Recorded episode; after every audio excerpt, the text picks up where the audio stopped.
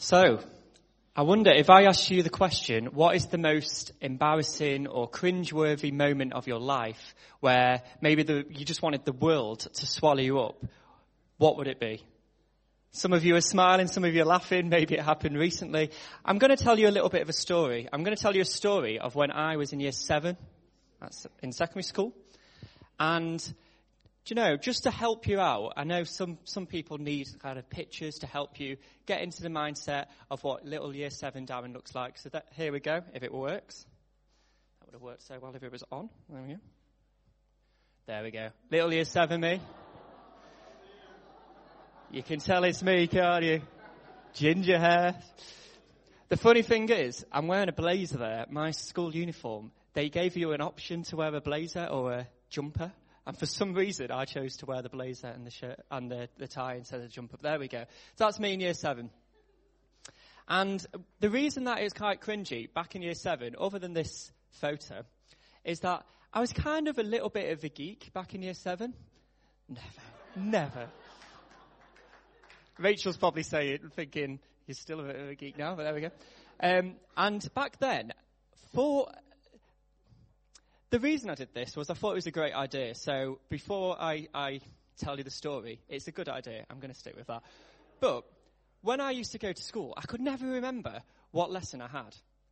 So what I did is I brought my school bag and I filled it with every single book that I needed for the day, for the week, sorry. It had every book, it had every textiles book, it had, um, or textbook and everything, had everything in the one book, in the one bag. The problem was, it's quite heavy. And when I used to put it on, it was quite, uh, it was quite tight. So what I used to do is I used to strap it on. Just setting the scene of it. There we go. So, and I used to walk around school with my blazer on, with my bag like this, heavy. And it, it worked until one day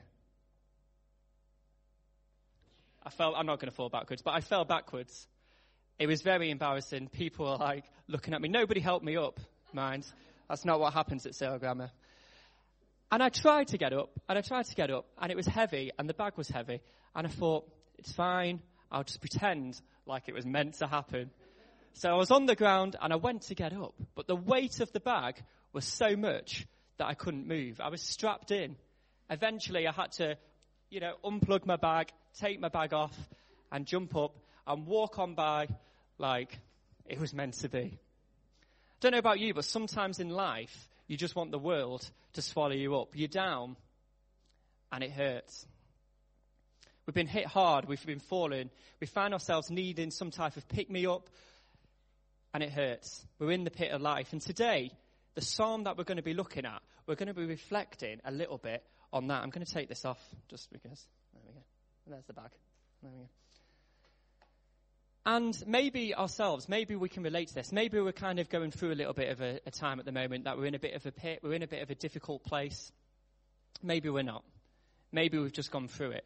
But the fact is, if I was to do a show of hands, everybody here would probably say at some point in life, I've gone through a really difficult thing when all I've wanted is the world to swallow me up.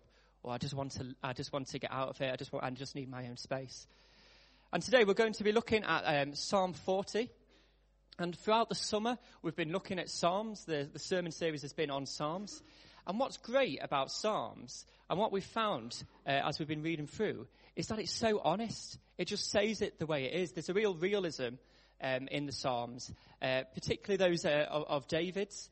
Um, and actually, it doesn't make um, David's faith in God any less. In fact, it actually makes it, it, it actually makes it stronger. And as we've, uh, as we've looked through uh, Psalms, I've been reminded how important it is as a church to be honest uh, when, we're, when we're in our walk with God. Like David was honest, and we will find out. You know, it's so important to be, to, you know, to lower our guard and to be honest and say, you know, when, when things are difficult, to share. We, you know, we are family to share when times are difficult, to share um, when, when, when we're weak. And I was talking to one of my friends the other day, and they told me one thing that I thought really stuck with me. And it was that weakness isn't a weakness. It's okay to be weak. We don't always have to be strong. It's okay to come before God weak and needy, in need of a Savior. You know, 2 Corinthians 12 says, For when I am weak, then I am, God is strong. It allows God to work through us. It allows others to work through us as well. So as we read um, Psalm, Psalm, 40, which we're about to do, um, be aware of the honesty that David has in this psalm. And if you'd like to read with me, it's page 543 in the church Bibles, Psalm 40. So, verse 1 I waited patiently for the Lord. He turned to me and he heard my cry. He lifted me out of the slimy pit, out of the mud and the mire. He set my feet on a rock and gave me a firm place to stand. He put a new song in my mouth, a hymn of praise to our God.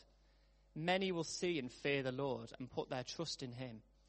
Blessed is the one who trusts in the Lord, who does not look to the proud, to those who turn aside to false gods.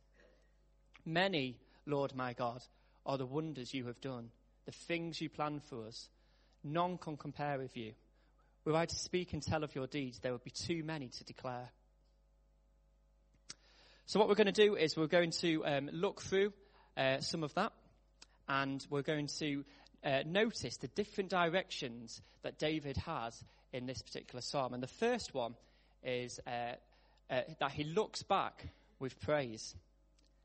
And sometimes when we're in a bit of a pit or when we're in a bit of a difficult situation, it's really, really easy to focus on the present, to focus on the difficulty that we have, and to forget what God has done in our life.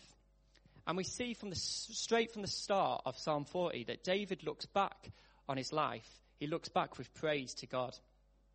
And verses 1 to 4 reminds us um, of, of, of David looking back. You know, David, he's been rescued from many dangers. And we're not sure, particularly with this psalm, which one he's particularly talking about, but there's so many that you could choose from. You know, he was, uh, he, he fought with animals. He uh, fought with David, uh, uh, with Goliath, sorry. He escaped the jealousy of King Saul. He even recovered, as we heard last week, Jonathan was talking, he even recovered from the affair that he had with Bathsheba.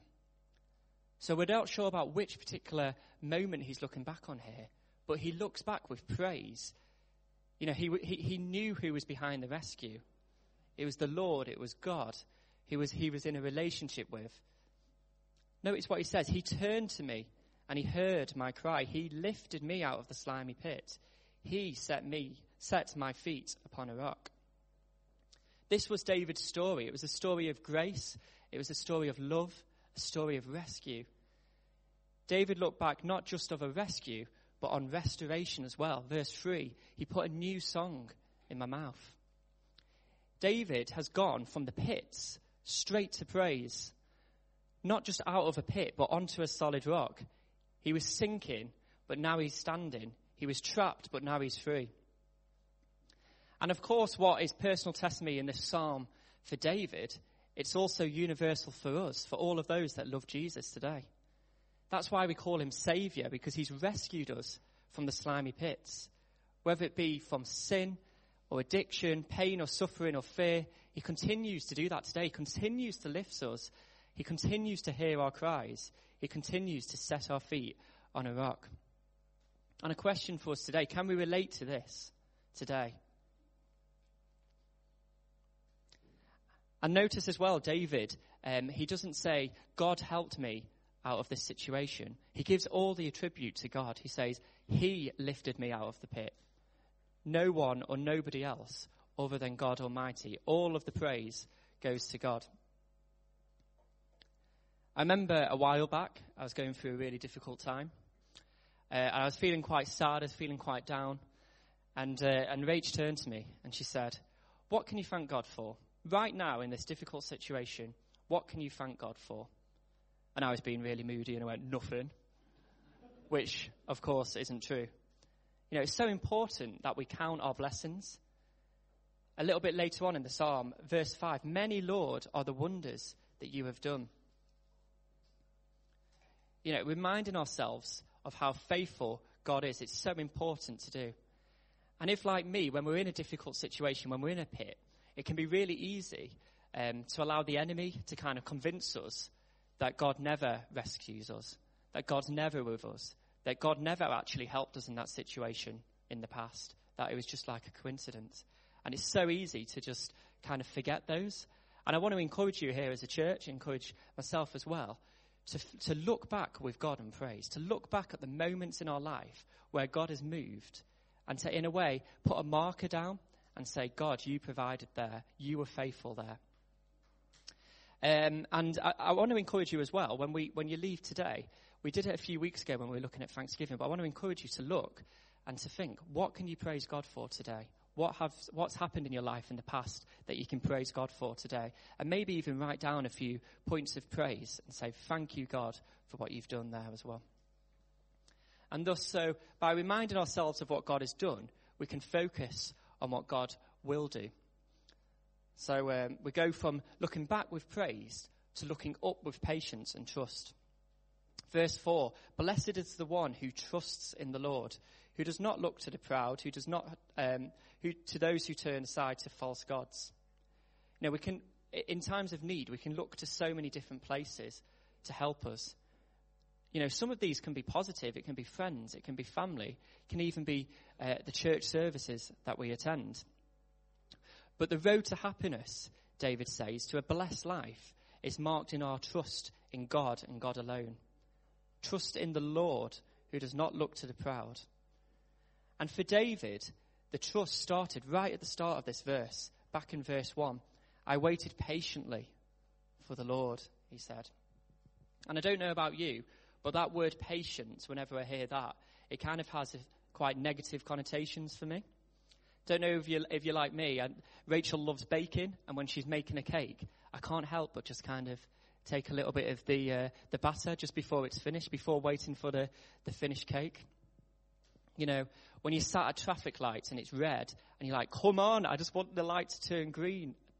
Maybe it's just me, but I get very irritated. And while I was preparing um, for this sermon as well, the internet, I, I, I, swear to you now, the internet at my, um, in my office kept going on and off and on and off.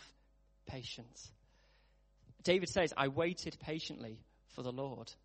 But actually, this isn't supposed to be associated with a negative type of thing. It's not like a tap the foot, I'm frustrated. But actually, it's a rather positive thing. Because the Hebrew word that's used here is a word called qavah, Q A V A H, qavah. And it means to wait expectantly for God, to wait respect, um, expectantly. It's not a waiting of like resignation, a kind of, well, I've exhausted all other, other avenues, so I might as well just see what God does. It's a sitting, it's a waiting, it's an active faith. It's believing that God is at work in the silence, in the doubt, in the difficult bits, in the time where nothing seems to happen. It's actually sitting and waiting and believing the prayers that we pray. You know, we're praying, Your kingdom come, Your will be done. A question for today. When we're in those pits, are we patiently waiting for God? Are we spending time being expectant for God to move? Are we spending time in prayer? Are we spending time um, in, in, ultimately giving what we, what, what we desire, ultimately desire to God and saying, God, bless this situation that I'm in? Are we expecting Him to speak in devotions or in church services? And it's so easy to say, but it's another thing to actually do. And actually, what about those times when we, you know, when we are doing that and nothing seems to happen? You know, David here says, Blessed is the one who trusts in the Lord, who does not look to the proud, to those who turn aside to false gods. David, says, Make God the goal of life and you will find happiness or blessedness. Verse 5 false gods. Maybe that's idols of, of, of education or progress that will find our uh, contentment we so desire when we next when we get that promotion or when we get those grades or when we get that new car or that new relationship that while things are difficult now they won't be if we have just that little bit more money or that better job you know, David is warning here don't attach too much stuff to material things. You know, that, that, that well known story, building life on rock versus building life on sand. You know, building life on sand, there'll be no foundations. First and foremost, we're to look up to God in trust because no one is as worthy as Him. No one or no thing is as faithful as Him. He is, as David puts it, the rock on which I am to put my feet. We are to be expectant of God to move. And like I said before, it's so easy for us, and I, I, I'm sure I'm not the only one, but when we're in a difficult situation, to feel so isolated and feel like we're the only one that's going through this difficult situation. And I just want to encourage you to, when you're feeling down, when, you, when you're feeling a difficult place, to look up, to look up to God, to look up to the creator of heaven, to look up, we were singing before, the one that is for us, not against us, the one that is a great big God, the one that is the creator of heaven. Fix your eyes on Jesus, it says in the Bible. Look up with trust, with expectancy that God can and that God will move in our situation. And He is moving in our situation, even if we can't even sense it. And as we begin to look up and we begin to, to trust in God, we can then move forward with hope. As, Di- as David writes this psalm, Psalm 40, hope has been rewarded. You know, he's, he's, he's writing it from, from the other side in a way. The belief that God would bring about a new day, do a new thing. He has. You know, hope in God, it never disappoints. And it's true for us today. God will see us through every single storm of life. It's part of his character. It's part of him. He will not forsake us. In Christ, God is for us. In Christ, he has promised to be with us. By the power of the Holy Spirit, God is in us. So if God displayed the wonders of his grace at the cross, that he defeated death itself, uh, we can move forward in hope, in absolute assurance that the best is yet to come in our lives. And of course, this can take time. You know, I'm not saying that it's going to be a miraculous change of events within one day. It can take time. And actually, with this psalm, we have no idea of the time scale of how long it took from um, for, for, the, for the hope to be renewed. There's no promise that it's going to be easy either. But David encourages here to worship God, to put our trust in God first and foremost above everything else. And I'm sure I'm not the only one that finds it a lot easier to worship God when we've had a really good week or a really good day or a really good season. But David's encouraged us to trust in the Lord at all times and trust that he will provide. You know, sometimes we need to choose to worship God despite the circumstances that we're in. To choose to trust God even though it seems like he's not the best option that there's, big, there's better, quicker options out there. To choose to attend church, even though we don't really want to or we can't face going. To choose to, to be in fellowship. Trusting that God is faithful and he'll continue to be faithful. It'd be great if the, uh, the band could come up and be ready to play at this time. That'd be great. We're going to sing a song in a little bit. And I absolutely love this song for the words that are in it. It's uh, Matt Redman and Matt and Beth, I think, his wife, both wrote it together.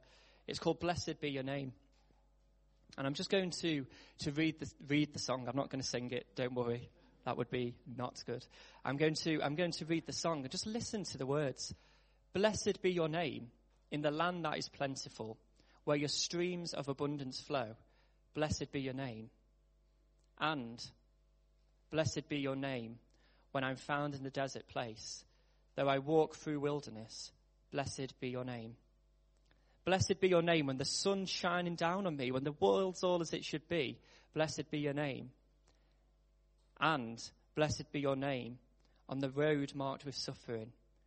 Though there's pain in the offering, blessed be your name. And this song I, I, I enjoyed singing the song, and then I heard the roots of the song. And Matt and Beth wrote this song at a really, really difficult time in their life. I believe they um, they lost a child, and they wrote that this song quite soon after that. You know, life isn't rosy, but they were choosing to say to God, "Blessed be Your name through this difficult time." Despite the pit that they were in, they chose to worship Jesus anyway. And in a way, that's my prayer for us today. That when we find that when we're in the pits of life, that we choose to worship God. That we look back with praise. That we count our blessings. That we look up with expectancy and with trust. And we move forward with the hope that God is at work. Let's pray. Father God, we, we thank you that you are a faithful, faithful God. And Lord, I just want to pray right now for all of us here today, especially those that are going through really difficult times. Lord, I pray for you to, um, to move powerfully in that situation. Lord, may we be able to turn to you and you alone in those difficult situations. And Lord, in this room now, I pray that you will increase hope, that you will increase hope and expectation, Lord. Lord, that we, um, that you will help us and you will enable us to choose to worship you now, to put you above all else. Lord, will you lift us out of the pits that we find ourselves in today? Amen.